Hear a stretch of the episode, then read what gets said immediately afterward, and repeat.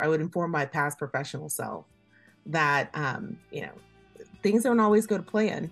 they certainly don't always go to plan when you're parenting. And, you know, I think in my earlier parenting years, I thought that I was there to, um, I thought that I was there to shape a little bit more and to influence and to steer. But I realized that I'm really there to sort of just guide um, and to um, to help them reflect and to think critically and to um, almost like the bumpers when you uh, when you bowl when you're little, right? To sort of be there to kind of help them stay back in the lane, right? But the lane is their own, and I think in my mind, I've always kind of compartmentalized, right, the developmental theory pieces from the parenting pieces. Um, and at times, you know, seen them as being overlapping, but neither of them have um, exact plans. They both have a lot of fluidity to them, right? The developmental theories obviously do, and then your student's pathway has a lot of fluidity and changes and they're evolving and morphing and sometimes showing up differently than you've always known them to be right as they grow and develop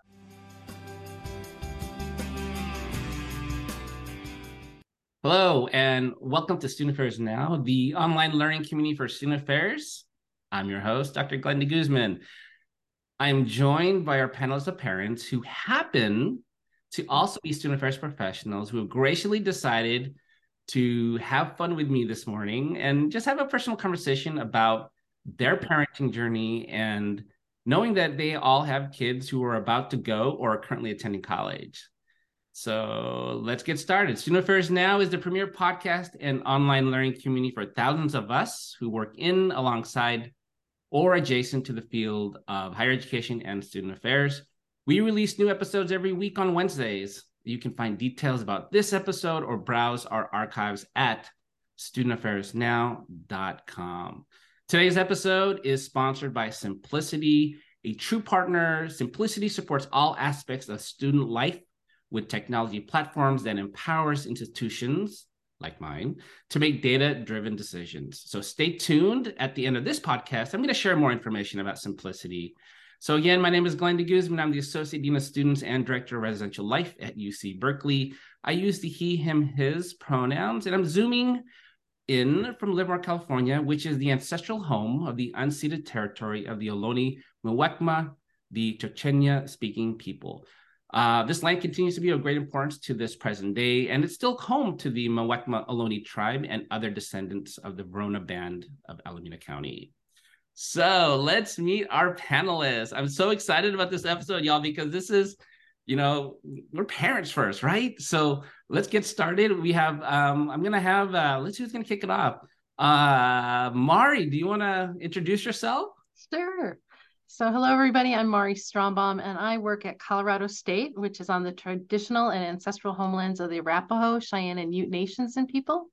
And I work as the executive director in housing and dining services, and I use the she, her, hers pronouns. And I'm excited to be joining you today with uh, the other panelists to talk about my two children. It's wonderful. Uh, let's go to Dave. Dave, intro. Yeah, um, I'm Dave Ruble. I am the Assistant Director of Residence Life for Care and Conduct at Western Washington University. And I am coming from the ancestral homelands of the Coast Salish people who have lived in the Salish Sea Basin throughout the San Juan Islands and the North Cascades watershed from time immemorial. Um, and um, particularly here in the Bellingham area, I'm speaking about the Lummi Nation and Nooksack tribe. And I'll be talking a bit about, I have four kids, but two in college right now, and then one that will be in the process in the next few years. Thank you, Dave. And Shelah, welcome to the podcast. Hi, everyone. My name is Shelah Crear. I'm Associate Dean of Undergraduates at Rice University, which means that I work closely with retention and transition issues. So, lots of things that my soon to be college freshman will be going through. And I use um, she, her, hers pronouns. Wonderful. Well, let's start with first, congratulations to all of you and to me like our our our human is finally going to college or are in college and so we've got this unique layer, this additional identity that as student affairs professionals, you know, I as I start reflecting about this episode, we have I'm embracing the fact that we and we understand that each person has their own journey when it comes to whether they go to college or not go to college. And but we also work at a higher education institution, right? So Shelah, I want to start with you, but did you feel any additional pressure knowing that, you know, like what if your kid doesn't go to college? Like I, am kind of curious, what tactics did you employ, or maybe you didn't employ um, to influence your kid to go to college? Yeah, I think um, my daughter would probably remember her earliest babysitters as always coming from the institutions that I worked at. They were always an extremely responsible, reliable student, whether they were watching her while I was at an event or whether they would watch her at our home. And so I think she, as a little kid, automatically associated positive things with them and with college. So I was like, let me try to inst- establish these core memories where she has a really favorable understanding of what college students are like. And then I think that you know she was always interested and fascinated by the students. I don't know that she, until she got older, really understood what I did, but the students themselves, I think, were always a source of interest to her because they were excited to engage with her. They were excited to, they thought she was funny. You know, it was kind of, um, I have a theater kid, so it was sort of her moment to, to shine and engage and interact with them. So I think that part made it easy when she was young. When she got older, you know, she began to look at it with more of a critical eye and a critiquing eye, which is, you know, I think what we want them to do, right? We want them to critique and look at things critically, but sometimes in the moment on the parent side, we're like, but don't critique too much, right? Because we, I want you to go and and keep moving forward. Um, so I think once you know she hit kind of middle school, high school, then you know it was really her looking at things through a more discerning lens and trying to figure out like what does this mean and why do people go and you know what am i supposed to be getting out of this experience? Um you know both in terms of the academic pieces but also in terms of the transformative you know self discovery components as well. Um so you know i think it it ended up being a relatively easy journey because I don't know that I think she needed more convincing. But I do think that sort of the hiccups along the way came when it was really um, around trying to figure out what do different schools offer what does it mean to be in college how is there variability in the experience and you know what how does campus climate kind of factor into what my experience is going to be like as an underrepresented student um, you know on a on a campus you know should should i should she not elect to go to an hbcu mm, wow those are some complex and actually really layered conversations that were happening in your household. Mari before we we start recording i know that you had some in, interesting tactics to uh, influence your kids to go to college. You want to share? Yeah so both my husband and i work here at colorado state university and so my strategy with our boys was I never actually talked to them about going to college. I just always talked to them about going to Colorado State. and it worked. So our oldest son Max is a sophomore here at Colorado State and our youngest son Kirk is a senior in high school and he's coming here in the fall. So my deviousness paid off. So that's that's awesome. Um you know uh dave did you did you have any um uh i mean you've you've had two go um to start and you have two more in um on deck. So i mean yeah i i think it's interesting. I, I really thought about this because i would say if anything i don't know that i felt pressure. Um i was the first person in my family to go to college and so i don't know that there's a whole lot of external pressure. Um i just i think i probably understood with my kids because they've grown up here. Uh, mm-hmm. Both myself and my partner are both in. Um, uh, my uh, Kayla works in in elementary um, ed, so she's a teacher. So there's there's probably been some pressure on them with mm-hmm. this idea of how important education is. And so, if anything, I've tried to be really intentional in my conversations with them, so, so that they don't feel like it's a it's an expectation that they are coming to college but I think there was just always this underlying thought that they probably would, uh, mostly because they grew up here. I mean, I Isaac, my oldest, um, we had when I was a resident director here at Western. And so I literally had him in a backpack teaching the RA class and walking across campus. And they have been to the dining hall. And so this is just a part of their culture growing up. So it's very familiar. The, the idea of being on a campus is really familiar. So I'm envisioning you with a backpack and Isaac in, in, in there. That's awesome. That's, inc- that's yeah. incredible visual that I just just had. so so I want to ask this question because I think that uh, and and Shelah Mari, I'd like you to to kind of weigh in on this question. Um, knowing all of you and and just kind of getting to know you know just what we do, right? We engage in social justice efforts. Um, multicultural competency and inclusion is a big part of our work, our professional identity. And my goodness, we have been through a lifetime of training um, in connecting our professional practice to just our personal values. And we have experienced, you know, real situations, both good and bad, um, in our work setting. Uh, but as a parent, we know this and so before they even got to college, I'm curious to know how you approach this learning or this awareness with your human. Uh, Shelah, I'd love to get your thoughts on this one. I mean, for me, it was about trying to be as transparent as possible. You know, I mean, I think that the blessing and the curse is that you know we know how the sausage is made. We know, um, we know how things move and how things, you know, sort of evolve on a college campus. And so I didn't want her to be surprised. Um, but I also recognize that part of what she needs to to experience through her own development is self-discovery and navigation of these situations, right? So I often found myself in a tension of how much do I tell her, right? versus how much does she need to discover on her own you know i mentioned to you guys earlier i have input is like number one on my strengths quest and i'm always uh, know, sort of trying to collect the data trying to read the reports you know and she will oftentimes tell me when we were touring or when we've gone to different events she said can you just show up as my mom and not as a professional and i'm like yeah, I'm gonna do my best. She's like, ask that question to the group. Can you just pull the person aside and ask that question? She's like, because then everybody knows like that you probably do something in this field. I'm like, okay. So, you know, for us, it's been sort of navigating the tension. I want her to be knowledgeable and prepared. And also when she's making decisions, because we're still in the decision making process.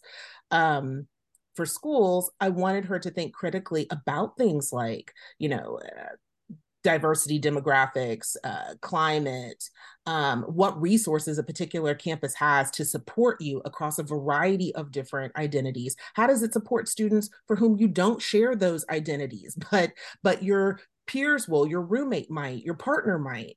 So because all of that to me speaks to um, kind of this culture of support, right? So for us, it's been an ongoing conversation and one that I found at times to be hard to balance between not sharing so much that I have an incredibly fearful child that I'm dropping off on campus, right? But sharing enough so that she's engaging eyes wide open, right? That she's aware and that she could factor those types of things into her decision making process um, beyond sort of what I consider to be like the footprint, the face of the university, right? The things that you see when you're touring or when you're looking on the web or those things, but the real sort of meat and potatoes of what they're like. So mm-hmm.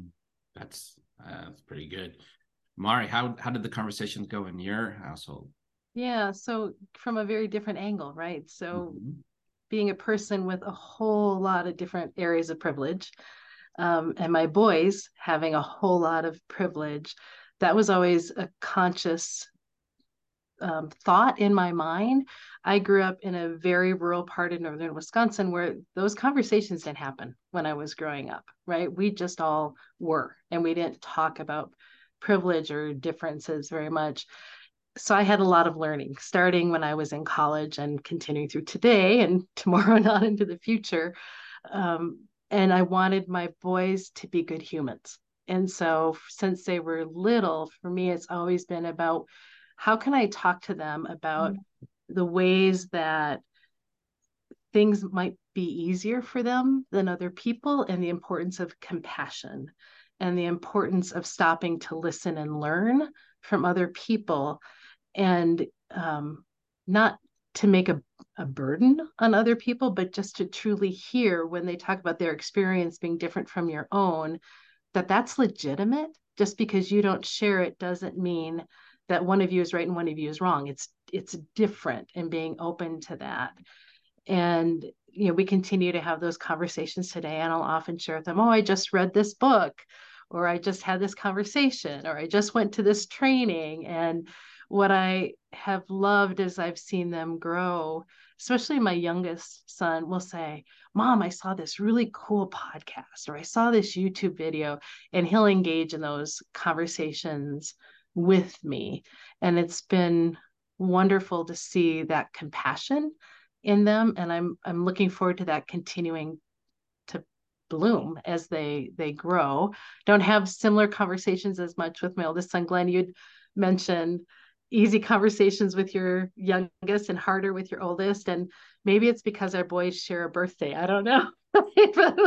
our oldest were born on the same day in the same hospital, but you know, I have to prompt those questions with my oldest or those conversations with my oldest, but they're good and and we have them. Yeah, I tell that story all the time, Mari. That um, I don't know if Dave and Shelah know, or now now I guess the world will know. You know, our, I, I, Mari was my supervisor at Colorado State, and we had um, our, our, sons were born, yeah, same day, same hospital. Thank you for loaning the anesthesi- anesthesiologist to Vanessa. so yeah, along along this similar um, kind of like vein a little bit, Dave. You know, given your work, I know you work a lot with care. Um, I know you and you're in housing. Um, we know that college, unfortunately, isn't always a bed of roses. Um, as a student affairs practitioner, we know and we see things frequently um, that can make a college experience for anyone just go south in like a hurry. Um, from a parent perspective, how did you approach that reality with your with your with your kids, right? Or or yeah. I know you did, so I'm just saying, how did you do it? I, yeah, um, and, and I think it's a hard one because I, as a parent, you know, it's hard to not bring my professional self into that parent role and vice versa. Um, but I, um, I, I'm really process oriented. So a lot of times it's as things would come up, like working in uh, student care and conduct, like I at the dinner table would really present case studies sometimes to my kids on things that had happened and and so we i talked to you know to all of my kids about consent and the importance of communication. And um, you know how different it is now from when i was growing up and how much more information there is. And um, but just not only an understanding of protecting yourself but protecting other people too mm-hmm. that's really important. And and that sense of having really authentic relationships and and trying to be as engaged as i could not only in my kids lives but um, being a house where their friends would come over and engaging with friends and seeing how those relationships went. Because i know how important that is to when they you know if they choose to come to college having that roommate having the people that they interact with. And um, so i was really intentional and and and and i would say my wife kayla is also really intentional about that. And you know i said before she's an educator in early education. So she she did a lot about doing much more intentional structural pieces as they were little. And then i think um, my focus has been more as the kids have gotten older is that change in relationship from going from structural pieces to much more ambiguous and helping them kind of understand and see the world. I want them to see the world in a much larger way than I did growing up. Mm-hmm. And um, am I successful in it? I'm not sure. That's really, I don't think I can determine that, but they've been pretty successful in school and in the relationships that they have. So, um, yeah, that's been my approach. I would love to hear from Mari and Shelah if you have any additional stories or conversations. I want to add this piece because uh, Dave, you brought up about this broadening awareness. You know, I, I, think that's something that's interesting for me, given my work. I've been in multiple functional areas. I mean, we've had case study eh, conversations about sexual assault and harassment and alcohol consumption, the difference in you know, I, I, feel like I'm a I'm a walking alcohol and drug class sometimes with my kids because it's really interesting. The most interesting one I will share because you know my my daughter just recently um, selected a college to go to, and they were doing roommate stuff, you know, and I'm like, hey, look, I kind of do one the like the double takes. I know this is going to be nerdy and geeky, but I can hook you up with a roommate agreement form so you can have these organic conversations in advance with your roommates or kind of right. Too much information, and we can get into that question about helicopter parents later on. But I don't know, Shelah, Mari, any other interesting thoughts on this question? For for me, I think the piece that kind of just sticks out is, you know, the four years don't have to be perfect. Mm-hmm. They're not going to be error free. You're going to make mistakes. Mm-hmm. And there are going to be moments where you feel like you have completely messed up. And nine times out of 10, right, you haven't.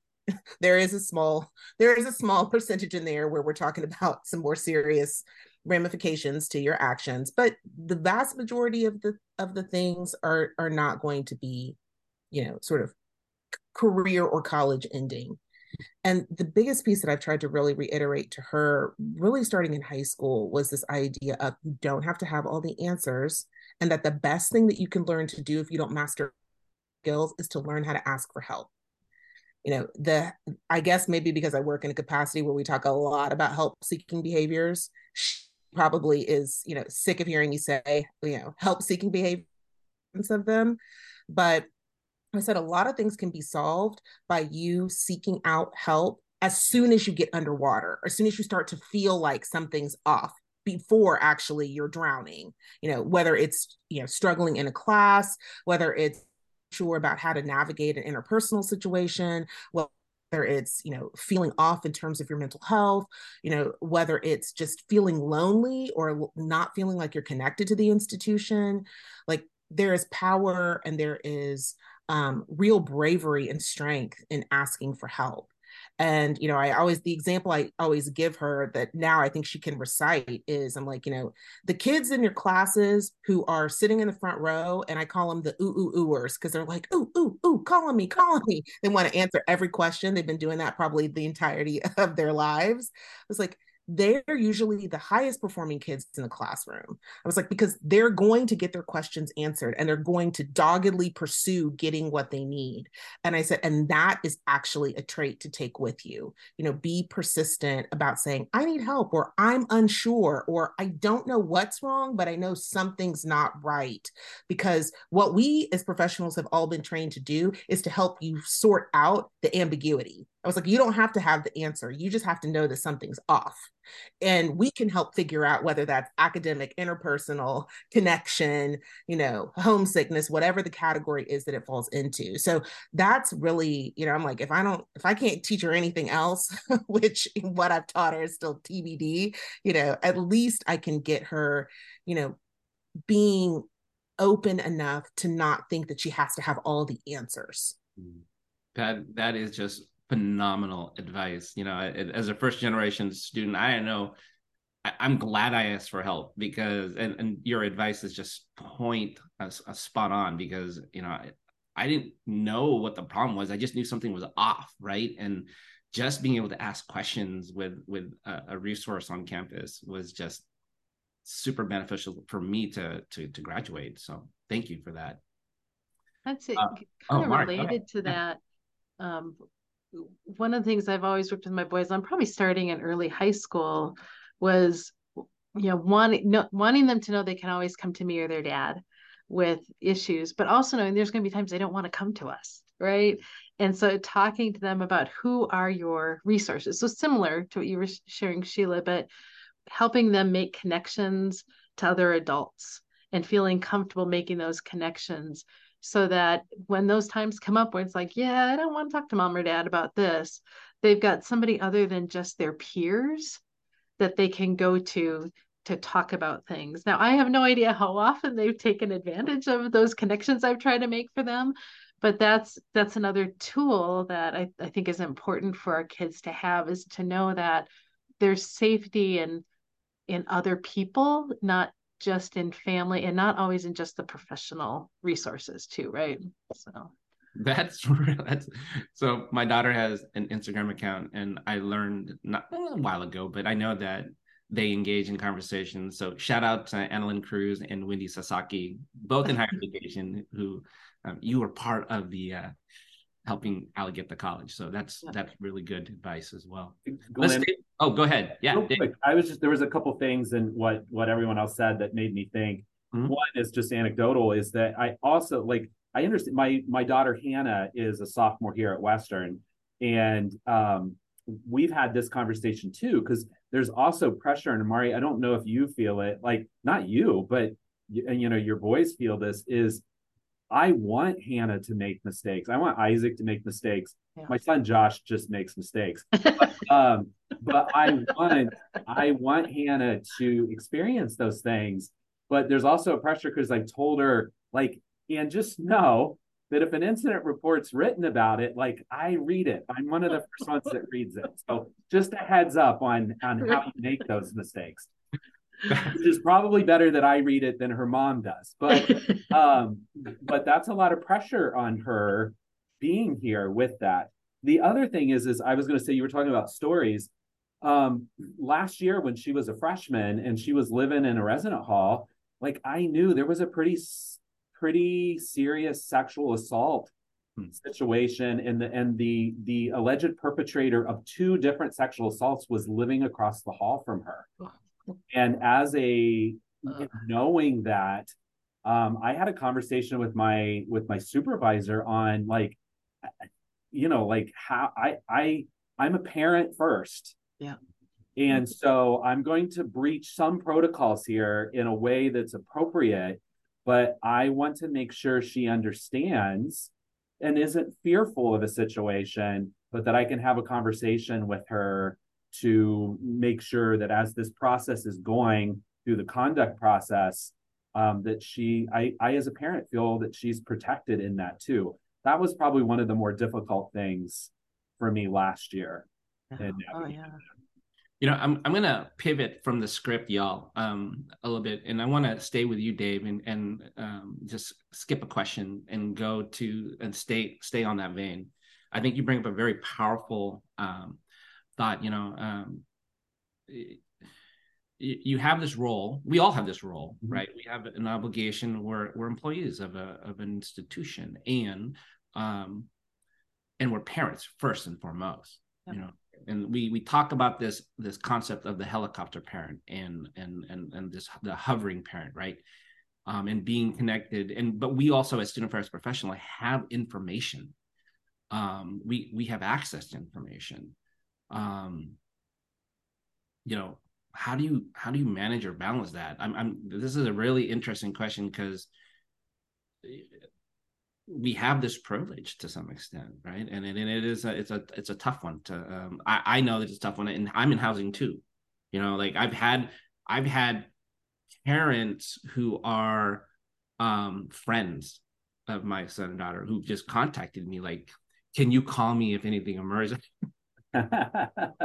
can't do that. But but you know, have, but this now we're talking about your own your own child. Like I'm kind of curious how how do you manage that and, and maneuver that? And you kind of alluded to it. I don't I don't want to say you know I just your thoughts on that. Yeah, um, I'm not going to say anything that's going to get me fired, right? Okay, yeah, that's exactly. yeah, so I can think of two things. One, actually, it's been fairly easy for me to navigate it with Hannah here. Um, I, although I worry because you know access to grades, access to a lot of things that parents call me asking for. Um, I have access to that. And so I have to be, for my own integrity and for the integrity of the system, I need to be really careful around that. And so I'm mindful to ask Hannah questions about, like, hey, how are your grades? You know, that I'm asking her. I'm not going to source things. I love at Colorado State when Isaac went to CSU that you all have FamWeb. Yeah um, which we don't have here in the same way. And it was very nice to be able to, for Isaac to go on and give me permissions for things that would be FERPA related that he was okay with me seeing. I I really like that system. It's I wonderful. Here yeah. about about thinking about something like that.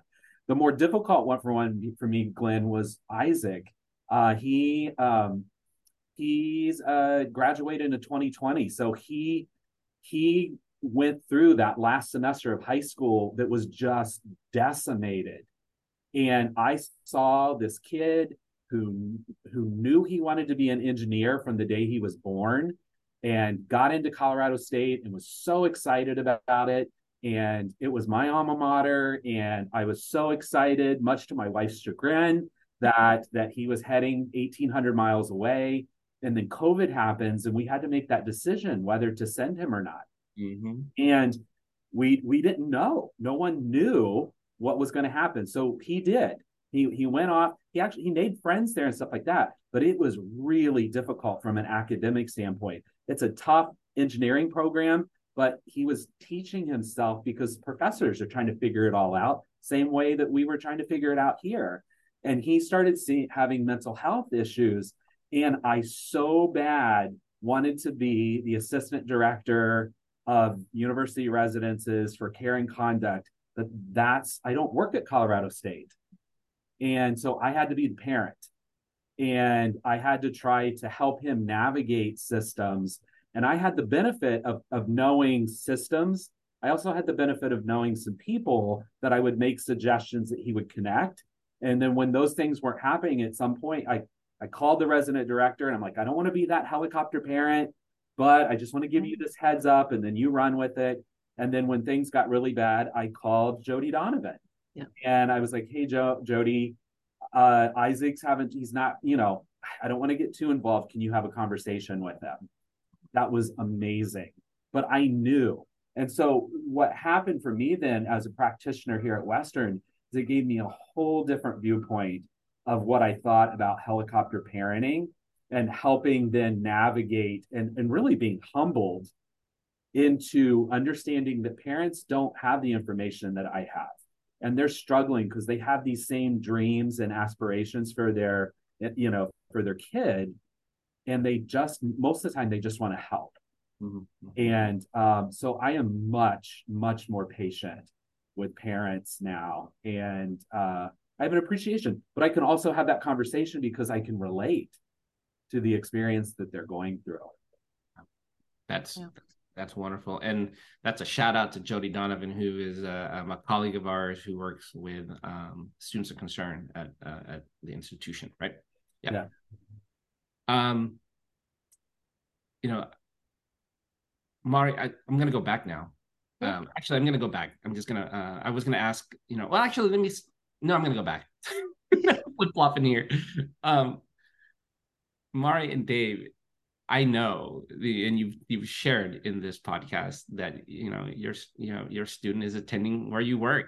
Um, as a parent, that sounds incredible. Maybe for my daughter, she would not like that, or they would not like that. but um, did you talk about that with your student that, that about that reality? Uh, i know mari you kind of said something beginning about you know like they were going to go to colorado, uh, colorado state but I, am kind of curious how did that go for for you all? Like any fun stories or interesting anecdotes? Yeah i think you know, even though I was a little devious and always talked about them going to Colorado State, we absolutely had conversations about what would be right for them. And I know that um, both boys were concerned at one point about, well, but you and dad both work at Colorado State. And, you know, will we see you all the time? Will we run into you all the time? And so I shared with them stories of other colleagues who like had their children here, and then the children would go to their office and say, I haven't seen you in like three weeks. And it's like, yeah, campus is big enough and we're all in our own circles. You'll only see us if you want to see us. Mm-hmm. And so when our oldest son was a first year student living in the residence halls, what I'd said to him, and I stole this from a colleague of mine who didn't have her son go to her institution but went nearby and said, I'll take you to lunch anytime you want me to take you to lunch, but it's up to you to make that decision how frequently. And it ended up being almost every two weeks. He'd send me a text and say, Hey, can we get together for lunch? I learned quickly it was less about seeing his mom and more about seeing the dog. so we would get takeout and we'd go home so you could see the dog. But I got to spend time with my son, which was wonderful. And then I'd take him back to the residence hall.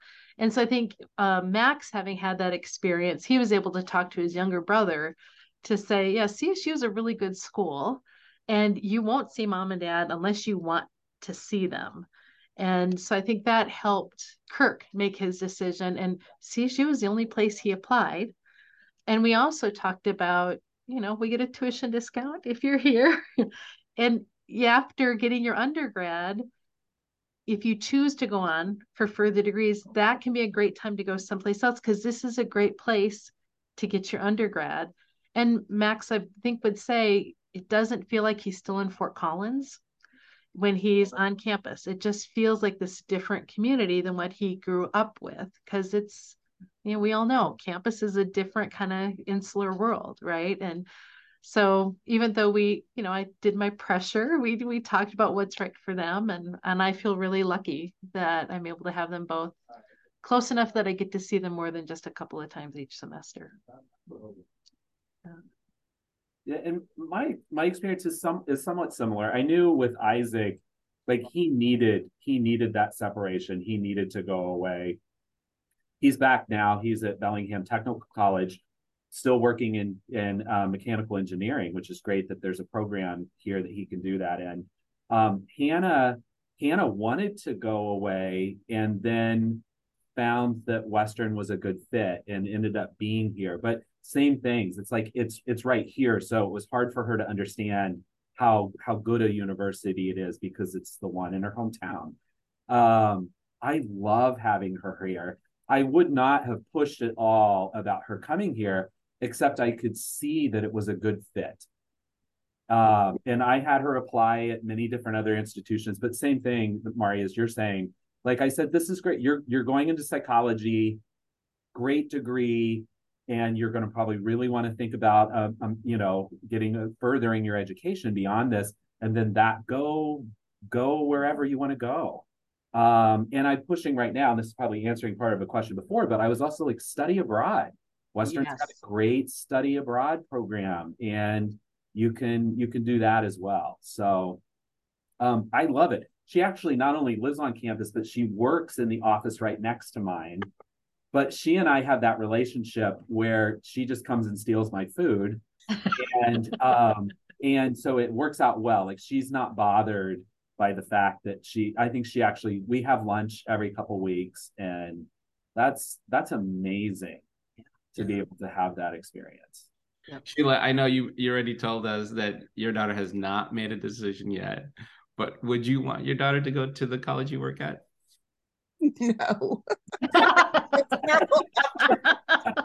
after listening to you all, and it's not anything on the institution. Or so that the institution is smaller. Hmm. And so, and I've been there, you know, for almost 15 years. And I I wanted her to have the opportunity to be as known or as anonymous as she chose to be. And I knew that she would not be able to do that in the context with me.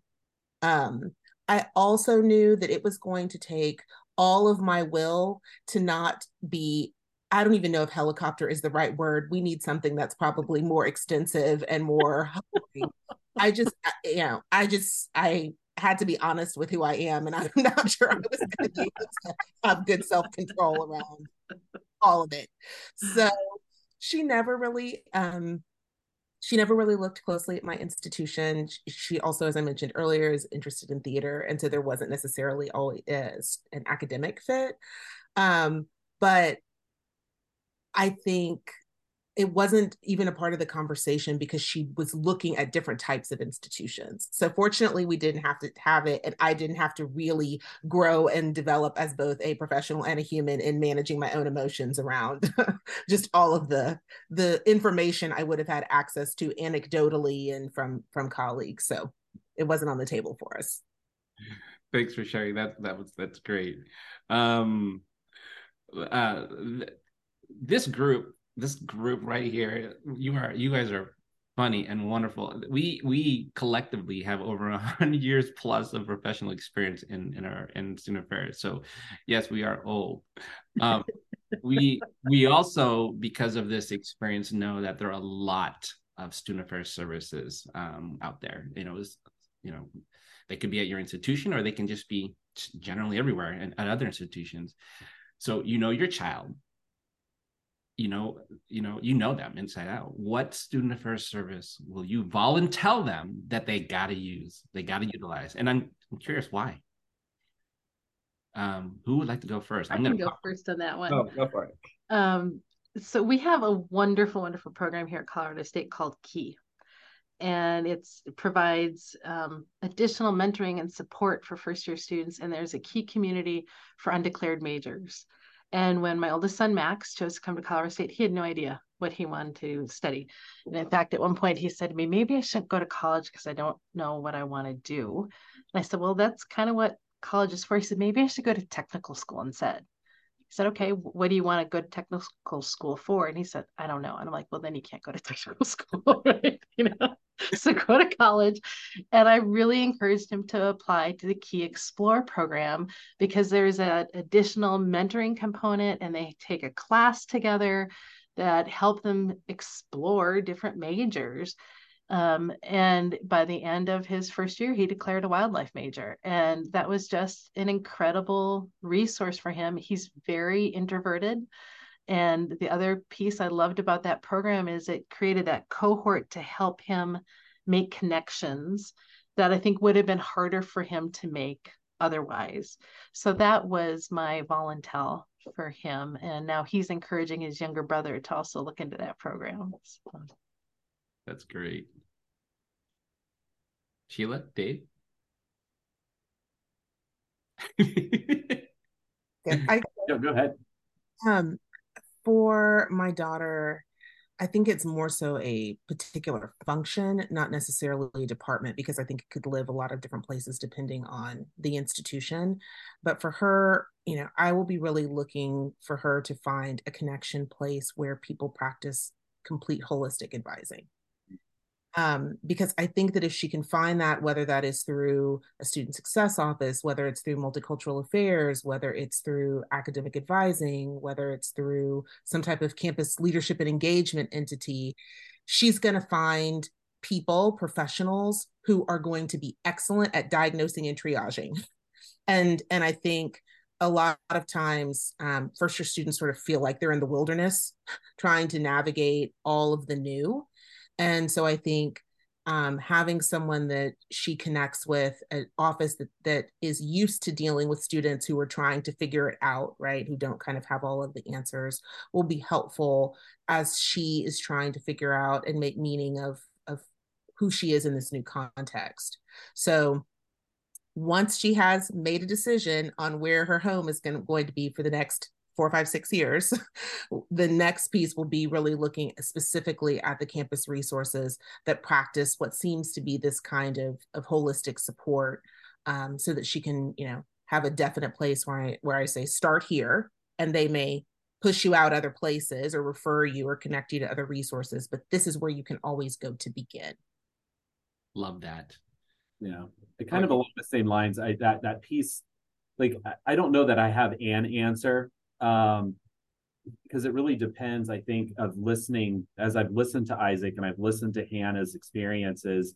It's it's trying to steer them in some directions. The biggest thing is just finding a home, like finding a place where you find people and you're able to connect and you find some mentors. And there's lots of avenues at any university, but I don't know here at Western. Um, I I didn't understand the counseling center and the student health center as an undergrad and really even as a graduate student.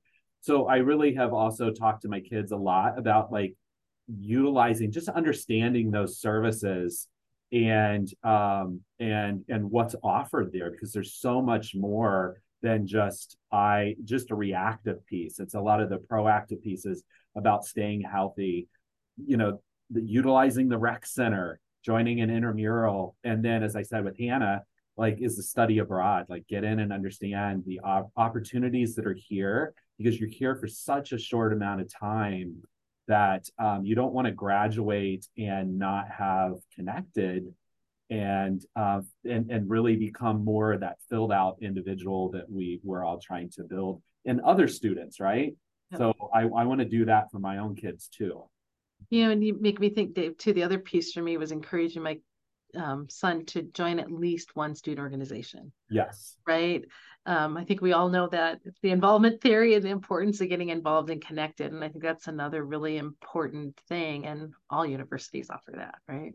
Yeah.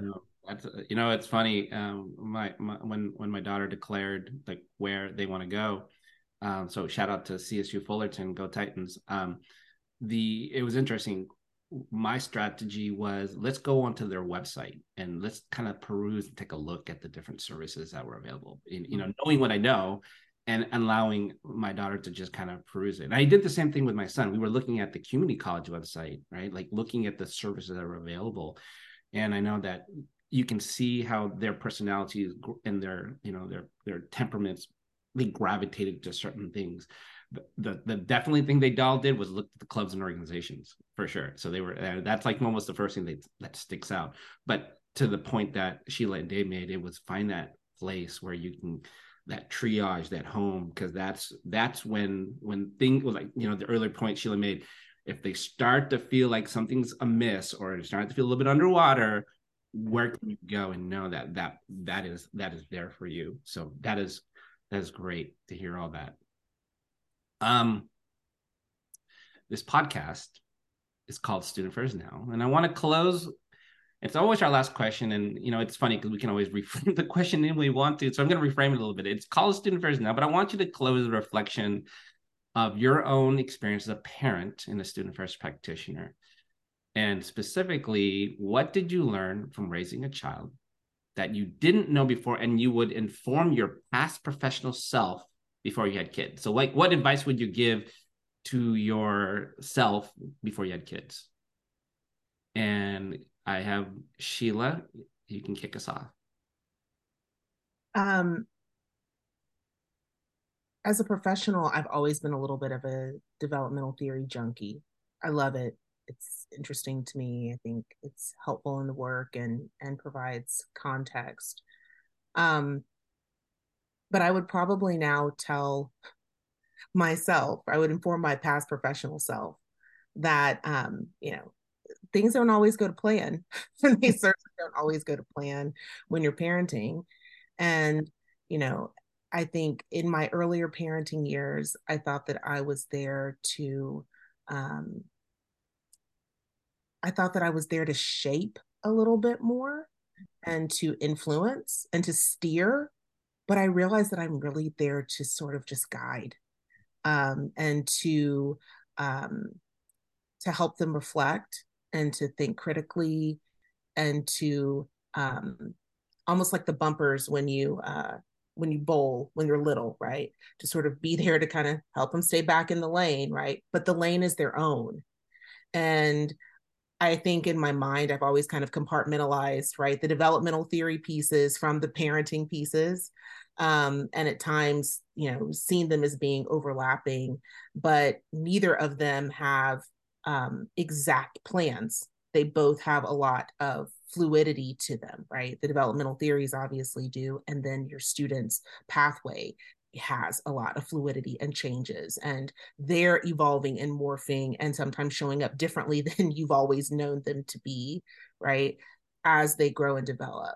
So i probably would tell young me to have a lot more grace both with her and with me um, but to also recognize that you know i'm i'm not driving the ship you know. I got to be the architect of my own life and she's architecting her life and that doesn't always mean that we will be in agreement, but we can always be in support. And we can most importantly always be in dialogue about, you know, what she's thinking and feeling, writing, and the rationale behind those ideas.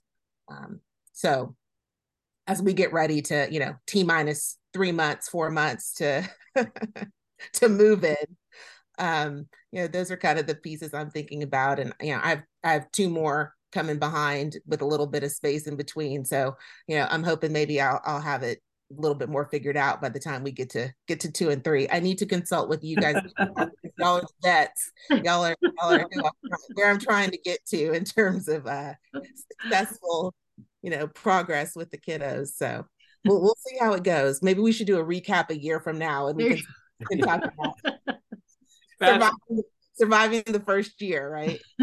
that is great. Uh, David, your your your Dave, your thoughts. Yeah. Um, so I would say I, I loved Shelah that you said grace. Like um, my first thought was patience, but grace is so much a part of it. Um, I think um, you know, I used to monitor um, I used to use recidivism as success. Like if students didn't repeat mistakes, then that was successful. Like I've totally rethought that. It's um like it's much more like the work we do, and the important work we do is really relational. And um to get away earlier of the transactional nature of of conduct and student care and those things and just how important that relationship is and and and parents have taught me that students have taught me that but probably you know and certainly what my wife has taught me that but my kids have taught me that. And um i i teach the resident directors now i is that it's okay if students repeat mistakes even the same mistake because your that first meeting is just setting up the second meeting. Because that second meeting is where magic happens. Mm-hmm.